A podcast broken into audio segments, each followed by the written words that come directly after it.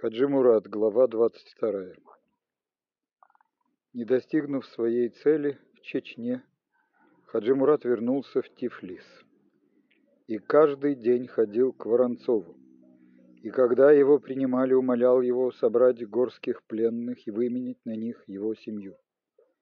Он опять говорил, что без этого он связан и не может, как он хотел бы, служить русским и уничтожить Шамиля. Воронцов неопределенно обещал сделать, что может, но откладывал, говоря, что он решит дело, когда приедет в Тифлис генерал Аргутинский, и он переговорит с ним.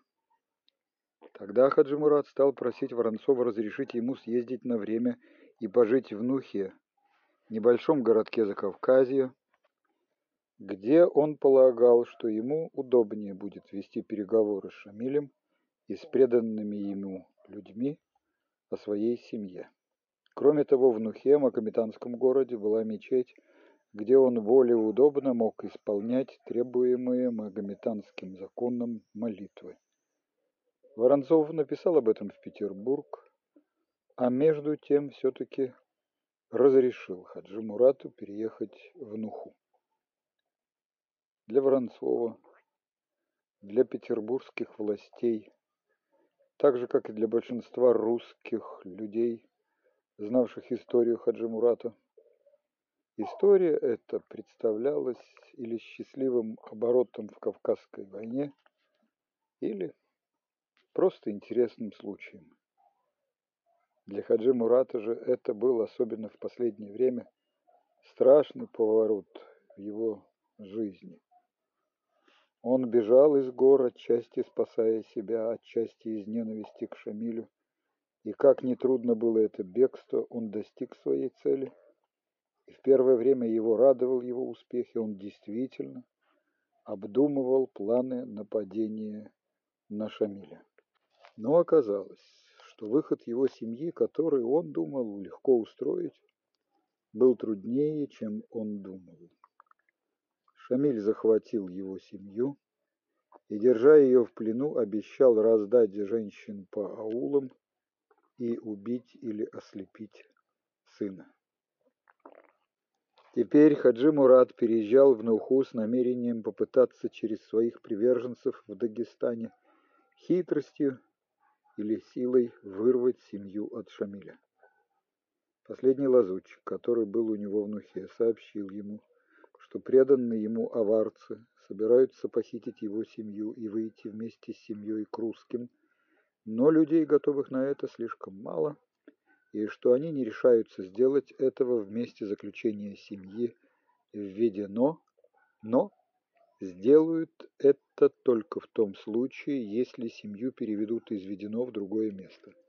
Тогда на пути они обещаются сделать это. Хаджи Мурат велел сказать своим друзьям, что он обещает три тысячи рублей за выручку семьи. В Нухе Хаджи Мурату был отведен небольшой дом в пять комнат недалеко от мечети и ханского дворца. В том же доме жили представленные к нему офицеры и переводчик и его нукер. Жизнь Хаджи Мурата проходила в ожидании и приеме лазутчиков из гор и в разрешенных ему прогулках верхом по окрестностям Нухи.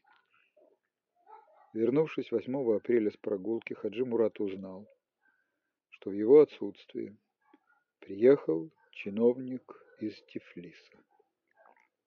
Несмотря на все желание узнать, что привез ему чиновник, Хаджи Мурат, прежде чем идти в ту комнату, где его ожидали пристав с чиновником, пошел к себе и совершил полуденную молитву.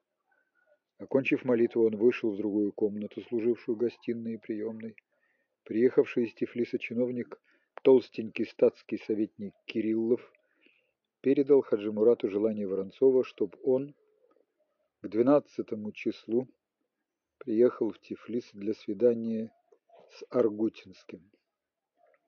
«Якши!» — сердито сказал Хаджи Мурат. Чиновник Кириллов не понравился ему. «А деньги привез?» «Привез», — сказал Кириллов. «За две недели теперь», — сказал Хаджи Мурат и показал десять пальцев и еще четыре. «Давай». Сейчас дадим, сказал чиновник, доставая кошелек из своей дорожной сумки. И на что ему деньги? сказал он по-русски приставу, полагая, что Хаджи Мурат не понимает. Но Хаджи Мурат понял и сердито взглянул на Кириллова.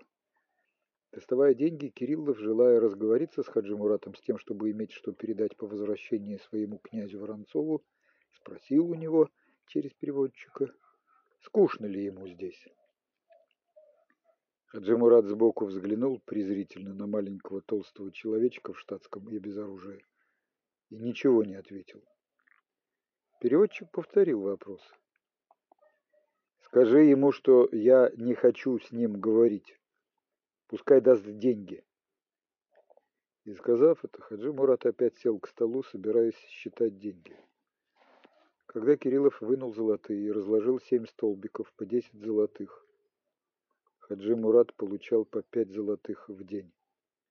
Он подвинул их к Хаджи Мурату.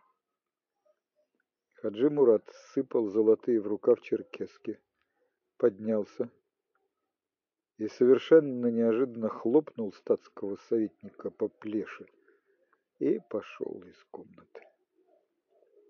Статский советник привскочил и велел переводчику сказать, что он не должен сметь этого делать, потому что он в чине полковника, тоже подтвердил и пристав, но Хаджи Мурат кивнул головой в знак того, что он знает, и вышел из комнаты. «Что с ним станешь делать?» — сказал пристав. «Пырнет кинжалом, вот и все. С этими чертями не сговоришь. Я вижу, он беситься начинает». Как только смерклось, пришли из гор обвязанные до глаз башлыками два лазутчика. Пристав провел их в комнаты к Хаджи Мурату. Один из лазутчиков был мясистый черный тавлинец, другой — худой старик. Известия, принесенные ими, были для Хаджи Мурата нерадостны. Друзья его, взявшиеся выручить семью, теперь прямо отказывались, боясь Шамиля, который угрожал самыми страшными казнями тем, кто будет помогать Хаджи Мурату. Отслушав рассказ лазутчиков, Хаджи Мурат облокотил руки на скрещенные ноги и опустил голову в папахе, долго молчал. Хаджи Мурат думал. И думал решительно. Он знал, что думает теперь в последний раз. И необходимо решение.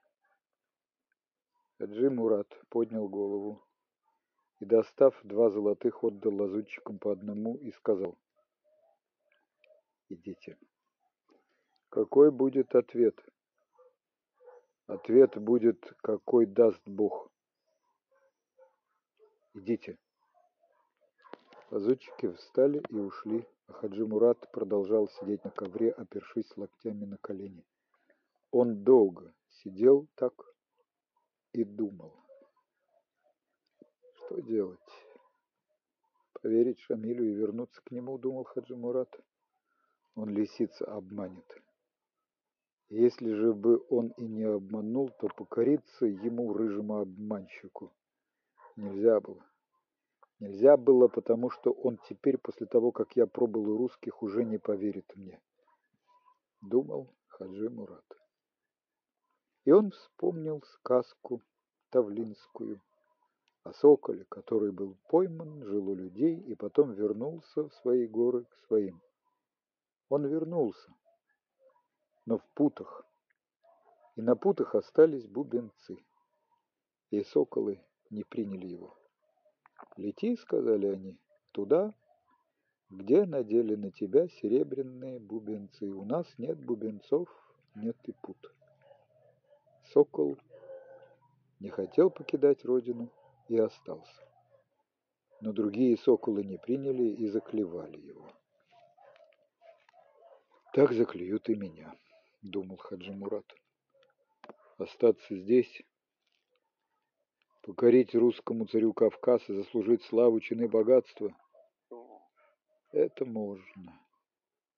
Думал он, вспоминая про свои свидания с Воронцовым и лестные слова старого князя.